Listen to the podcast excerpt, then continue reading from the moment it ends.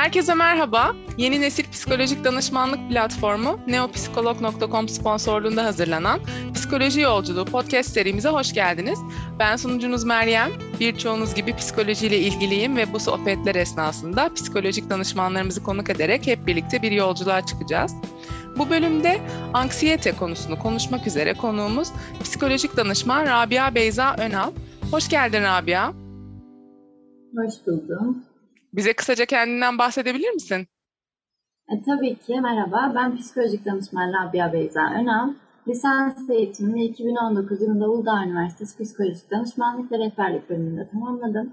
E, mezun olduğum yıldan bu yana kendimi geliştirmek adına eğitimlere, seminerlere katılıyorum. Gönüllü çalışmalarda bulunuyorum. E, Neopsikolog bünyesinde çalışıyorum. E, desteklemek adına kitapları okuyorum, yeni gelişmeleri takip ediyorum. Danışanlarıma daha faydalı olabilmek adına buradayım. Çok teşekkür ederiz geldiğin için, davetimizi kabul ettiğin için. Ee, anksiyete, anksiyete konusu çağımızın e, konularından biri aslında. Çoğumuzun zaman zaman yaşadığı. O yüzden biraz böyle e, bundan bahsetmek istedik. E, öncelikle anksiyete bozukluğu nedir? E, ondan biraz bahsedebilirsen sonrasında yavaş yavaş e, sorularla açacağız. Hı hı. E, anksiyete bozukluğu şiddetli bir korku ve panik durumudur. Yani kaygı bozukluğu olarak da bilinir, halk adıyla daha çok biliniyor. Kişi durumla orantısız bir kaygı yaşar. Ellerde terleme, titreme, kaslarda gerginlik, hızlı soluk alıp verme, dolayısıyla kalbin hızlı hızlı atması, baş dönmesi, mide bulantısı, e, sık tuvalete çıkma, uyku bozukluğu, uyuyamama, sık sık uyanma, terli uyanma, odaklanmada güçlük belirtileri görülebilir. Anksiyete yani daha bilinen adıyla kaygı algıladığımız tehlikeye karşı verdiğimiz tepkidir.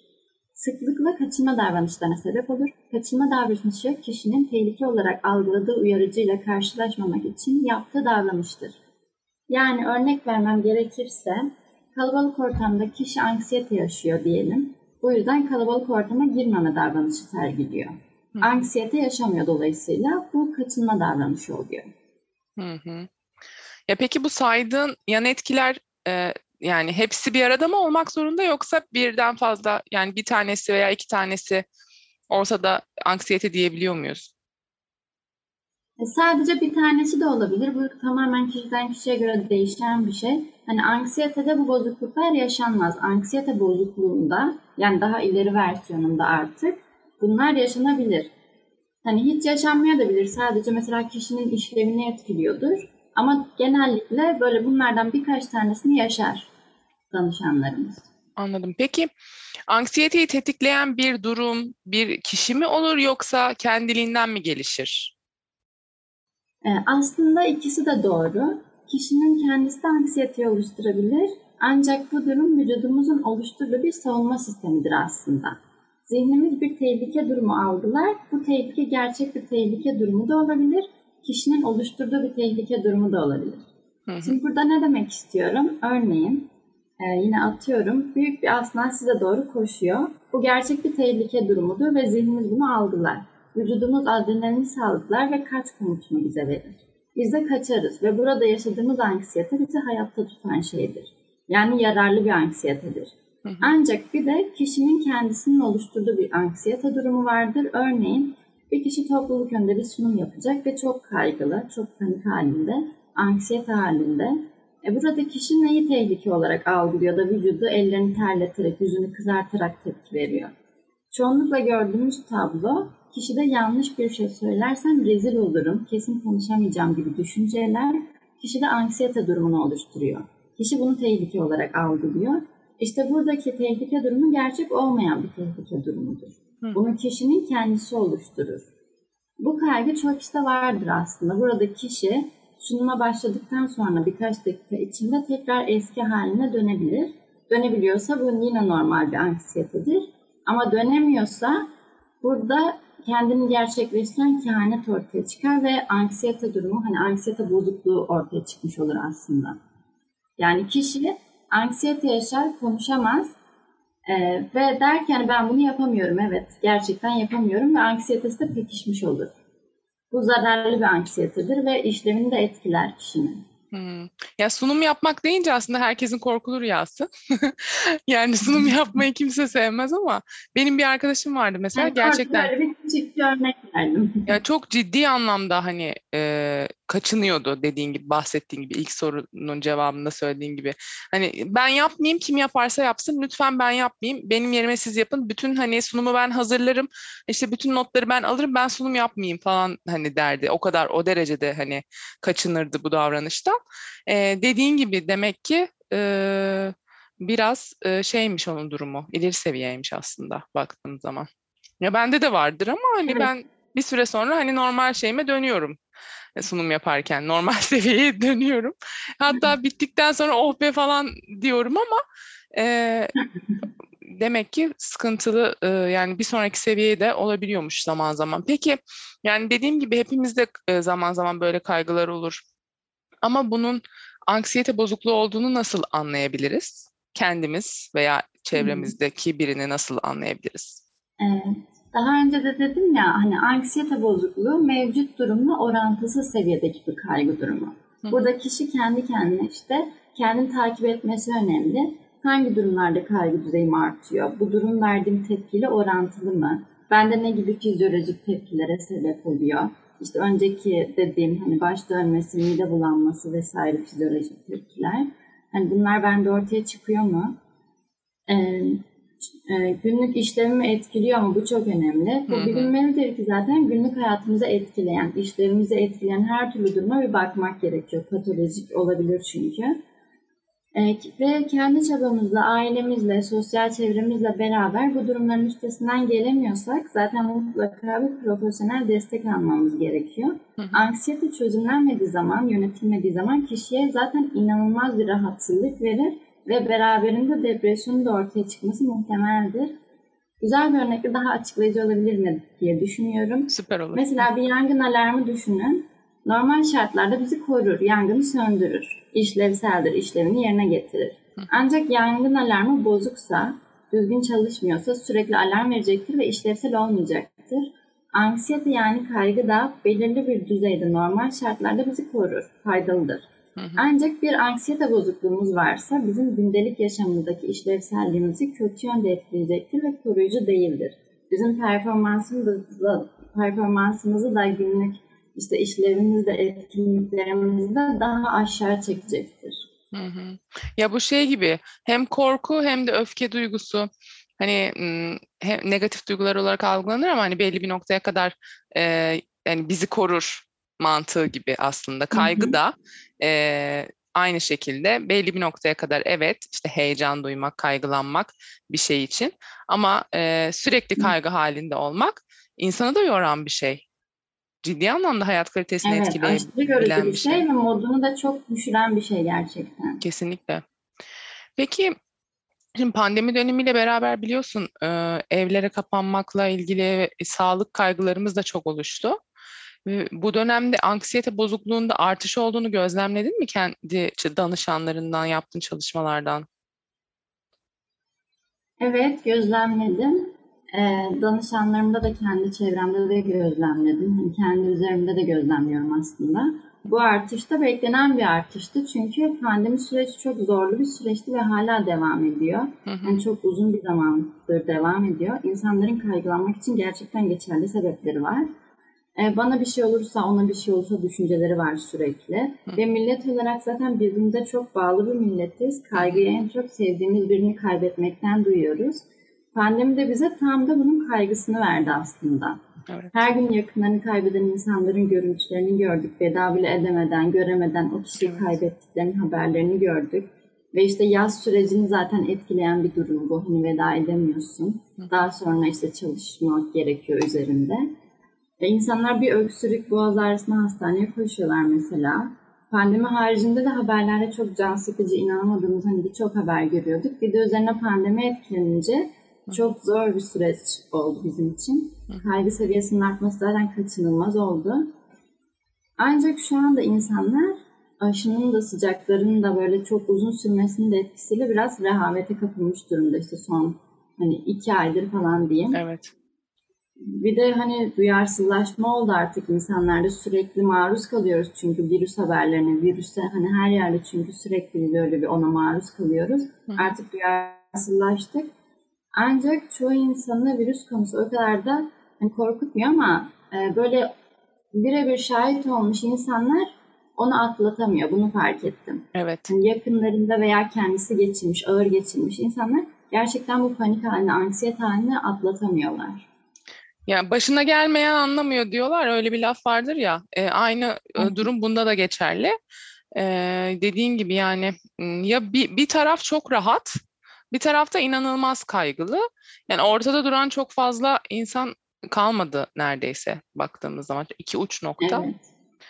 O yüzden e, yani evet pandemi döneminde artış olması çok normal dediğin gibi. Peki yani bu dönemde hani e, kaygımızın yükseldiğini hissettiğimiz zaman e, yani bu, bu durumla başa çıkmak için yapabileceğimiz bir şey var mı? Egzersiz olabilir, işte meditasyon tarzı şeyler e, belki önerebilirsin.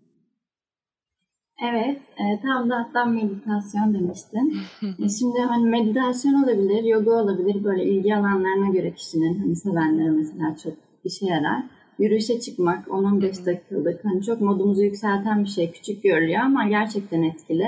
Herhangi bir spor faaliyeti yardımcı olacaktır. Bunun dışında nefes ve gevşeme egzersizleri var. Zaten biz hep danışanlarımıza öğretiriz bunu. Tavsiye ediyorum. Yani çok basittir ama etkilidir. Gevşeyene kadar, 3'e kadar sayarak nefes alıyorsun. Sonrasında biraz nefesini tutup işte daha uzun sürede nefesini geri veriyorsun. Kaslarımızı tek tek sıkıp bırakıyoruz böyle bölgesel olarak. E, sakinleştirici ve rahatlatıcı bir etkisi var bunların. Anksiyete saati yapmak bunun dışında işte atıyorum ben saat 10 ile 11 arasında kaygılanacağım. Bunun dışında günlük kaygılanmayacağım. Hani günlük mesela beni kaygılandıracak şeyleri düşünmek için o zaman atacağım. Yani şu an düşünmeyeceğim de o zaman düşüneceğim. Bunun gibi e, kaygılarımızı paylaşacağımız güvenilir birini belirlemek. Bu da çok önemli. İnsan, bazı insanlar paylaşmıyorlar. Ama evet. paylaşmak çok önemli bir şey. Düşünce kaydı tutmak ve düşüncelerimize konuşmak bunu seanslarda sıklıkla kullanıyoruz ve öğretiyoruz. E, günlük tutmak duygularımızı e, boşaltmamızda yardımcı olur. Eğer hani kimseyi bulamadık diyelim, işte paylaşamıyoruz, güvenemiyoruz. Hı hı. Günlük tutacağız. İnancımıza göre ibadet etmek de rahatlamamıza, rahatlamamıza yardımcı olacaktır. Zaten ibadet etmek de bir çeşit meditasyon aslında. Değil mi? Evet. Ya ben kendimden bir örnek vereyim. Benim e, işte 6 ay öncesinde falan yaşadığım bir işte annemin bir sağlık problemi olmuştu. O dönemde ben de e, çok fazla böyle işte ne olacak, ne bitecek, nasıl sonuçlanacak, e, nasıl bir tedavi süreci olacak şeklinde çok fazla inanılmaz derecede yani günde yani sürekli aklında oluyor tabii annen olunca hani e, yakınının olunca daha doğrusu e, ve e, uyku uyuyamama e, yani işte zihnimi boşaltamama, işime odaklanamamaya falan başlamıştım o dönemde. E, ve gerçekten dediğin gibi hani ben bir e, uzmandan yardım almamıştım o dönemde ama alsaydım da çok faydası olurdu eminim ki. E, yürüyüşe çıkmaya başladım. E, günde yarım saat, bir saat yürüyüşe çıkmaya başladım ve müzik dinleyerek yürüyüşe çıkmaya başladım. Gerçekten çok faydası oldu biliyor musun? Yani o her şeyden uzaklaşmak, e, yani o durumu hani o süreçte mesela onu düşünmüyordum yürüyüş esnasında. Yani sonrasında yine düşünmeye devam ediyordum ama o böyle biraz hem enerjimi atmama hem işte düşüncelerimi boşaltmama gerçekten çok faydası olmuştu. O yüzden e, yani uzman yardım almak da eminim ki e, ekstradan e, bunun üzerine olsaydı çok daha hani kısa sürede e, belki sonuçlanabilirdi ama o haftada iki üç kez yaptığım yürüyüşlerin bana inanılmaz faydası dokunmuştu gerçekten yani. Evet, biz de böyle seanslarımızda mesela özellikle depresyon ve anksiyete de böyle yoğun olan kişilerde yürüyüşü çok şiddetli bir şekilde öneriyoruz yani. Mesela insanlar yapmak istemiyorlar genelde şey oluyor Hani canım istemiyor işte evden çıkmak istemiyorum moralim bozuk. Yani bu olay oluyor ama hani 5 dakika böyle bir kendini zorlayıp çıktığın zaman gerçekten işe yarıyor ve iyi hissediyorlar. Kesinlikle. Yani şey çıkana kadar oluyor ya. Çıktıktan sonra zaten yani inanılmaz bir ferahlama geliyor. Bilmiyorum. İnsanın spor yaptıkça spor yapısı geliyor zaten de. Ona hiç girmiyorum şu anda. Peki e, Online terapilerde bu anksiyete bozukluğu ortaya çıktığı zaman Ee, nasıl bir yöntemle ilerliyorsunuz? Biraz bahsedebilir misin? Tabii. E, ben online terapilerde BDT dediğimiz bilişsel davranışçı terapi ekolü üzerinde ilerliyorum. Hı hı. E, BDT anksiyete tedavisinde etkili kanıtlanmış en iyi terapi ekolüdür. E, bu bilimsel olarak araştırmalarda zaten hep vardır. İlla duymuşsunuzdur. Hı hı. Evet evet. Kısaca bahsedeyim BDT'den. Kişinin düşünceleri sonradan öğrendiğini ve değiştirebileceğini söylüyor. Online seanslarda danışan öyküsünü aldıktan, problemi ve hedefimizi belirledikten sonra danışana düşünce kaydını tutmayı, düşüncelerini fark etmeyi öğretiyorum. Daha sonra bu düşünceler ne kadar gerçekçi, bilişsel çarpıtma yapıyor mu bunu beraber inceliyoruz ve eğer düşünce mantıklı değilse bu düşüncesini değiştirmeyi öğretiyoruz. Çünkü BDT'ye göre ABC diye bir model var. Bu modele göre bir durum karşısında her insan aynı tepkiyi ortaya koymuyor. Bu farklılığı ortaya çıkaran da düşüncelerimiz oluyor. Düşüncelerimiz farklı olduğu için farklı tepkiler ortaya koyuyoruz. Ve işte bu düşünceleri gerçekleştirdiğimiz zaman da tepkilerimiz istenen yöne doğru gidiyor. Ee, eğer düşünce gerçekçiyse de o durum hakkında neler yapabiliriz? Bu sefer onu konuşuyoruz. Bunları ortaya koyuyoruz. Sorun çözme basamaklarını e, uyguluyoruz. Bilimsel sorun çözme basamaklarını. Hı hı. Danışanda konuyla alakalı bilgi eksikliği varsa bilgi verme hizmetinde bulunuyorum bu sefer. İşte bak bu, bu seçeneklerin de var diyerek farkında olmasını sağlıyorum. Bu açıklama tabii ki anlamak için çok yeterli değil çünkü hani seanslarda zaten hani uzun uzun konuşuyor oluyoruz ve hani genellikle 6-7 seans aralığında sürüyor. Hı hı. Ee, sorunların hepsinin çözülmesinden bahsediyorum tabii ki 6-7 seans. Ee, bunun dışında da böyle ev ödevleri oluyor. Ev ödevlerinin amacı da zaten hani haftada bir kez seans yapıyoruz ya. Hı hı. Ev ödevleri veriyoruz ki danışan sürekli kendini aslında seansta hissetsin. Yani o seanslar, o ev ödevleri çok yararlı oluyor. Ve maruz bırakma oluyor bu anksiyete bozukluğunda özellikle. Maruz bırakma yapılıyor. Maruz bırakmada e, bu düşünceler üzerinde çalıştıktan sonra yavaş yavaş danışanın da isteğiyle yapılabiliyor. Hassas yapılması gereken bir müdahale biçimi aynı zamanda ve yanlış Maruz bırakma derken çok özür dilerim. Yani ee, hı hı. Evet, Maruz bırakmayı evet açıklarsan sistematik maruz bırakma diye geçer aslında. Böyle, e, atıyorum e, aklıma gelen köpek korkunuz var diyelim. İşte hı köpek önce anksiyete yaşıyorsunuz. Böyle çok yoğun bir kaygı. Hı hı. E, bunun bilişsel yapılandırma dediğimiz böyle düşünceler üzerinde çalıştıktan sonra danışan da isterse işbirliğiyle atıyorum ilk önce ben bir köpek seviyorum. Danışan onu gözlemliyor, bakıyor. Ondan sonraki ondan sonra işte birazcık daha yaklaşıp işte yanında duruyor mesela köpeğin. İşte ona alıştıktan sonra böyle hani ben tutuyorum o dokunuyor gibi hani öyle düşünün. Hmm. Yavaş yavaş böyle kademeli kademeli yaklaştırıyoruz korktuğu, anksiyete yaşadığı durumla. Ama hmm. bu dediğim gibi uzman dışında biri yaptığı zaman hani yanlış yapıldığı zaman daha doğrusu çok yıkıcı etkilere de sebep olabiliyor. O yüzden çok dikkatli kullanılması gereken bir kesinlikle e, yöntem diyeyim. İşte bunun dışında ha bir de e, BDT şimdi BDT seanslarını bitirdikten sonra kişi zaten BDT'nin her şeyini öğrenmiş oluyor. Çünkü biz sürekli işbirliği halinde yapıyoruz. Hani açıklıyoruz sürekli bak bunu bunu bu yüzden yapıyoruz diye. Hı hı. Bu seanslar bittikten sonra da kişi bir nevi kendi kendisinin terapisti olmuş oluyor. Hmm. Ya bir gün seninle bilişsel davranışçı terapi de konuşalım. Yani onun detaylarına da girelim. ben şu an çok merak ettim.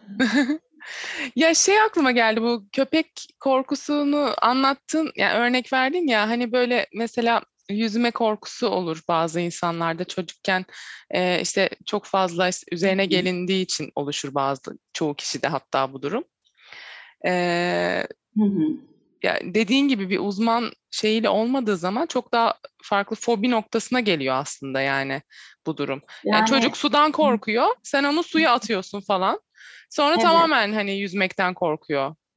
İşte bu şey oluyor. Bu direkt maruz bırakma. Bu evet. senin dediğin şu anda. Evet. Ama bunu kademeli kademeli böyle yaklaştıra yaklaştıra yaptığın zaman ve daha öncesinde de hani kişi mesela neden korkuyor bunu çözüp hani ilk önce düşüncelerde çalışıp daha sonra bu E, davranışsal şeylere geçtiğimizde o zaman zaten etkili oluyor ve çözümleniyor bu sefer fobi diyeyim. Anladım. Peki şey çocuk demişken çocuklarda anksiyete bozukluğu olur mu? Ee, ve nasıl başa çıkabiliriz bununla? Onu söyleyebilir Tabii ki olur. E, anksiyete şimdi çok geniş bir konudur. Mesela az önce dediğimiz özgül fobiler alanına giriyor. Hani bu da bir bozukluk anksiyete ile ilgili ama hani başlıkları farklı farklı böyle. Birçok konuda kaygı duyabileceğimiz için hani her kişi farklı sebeplerden bu durumu yaşıyor olabilir. Hı hı. Çocuklarda en çok karşılaşılan anksiyete türleri sosyal kaygı, ayrılık kaygısı, özgül fobiler az önce dediğimiz işte köpek korkusu gibi belli bir şeyden korkma ve yaygın anksiyete bozukluğu bir de. Bunlara böyle küçük küçük bakacak olursak sosyal anksiyete bozukluğunda çocuk arkadaşlar önünde bir şey yapmaktan kaçınır. Sınıfta söz almak istemez. Mesela hep geride planda durur. Kalabalık ortama girmek istemez. Ayrılık anksiyetesinde çocuk bakım verenden yani genelde anne oluyor bu bizim toplumumuzda. Hı hı. E, bakım verenden ayrı durmak istemez. Anne gidince ağlamaya başlar. Mesela anne onu okula bırakır. Hani çocuk ağlama krizine girer falan okulda böyle okulda duramaz. E, huysuzlanır.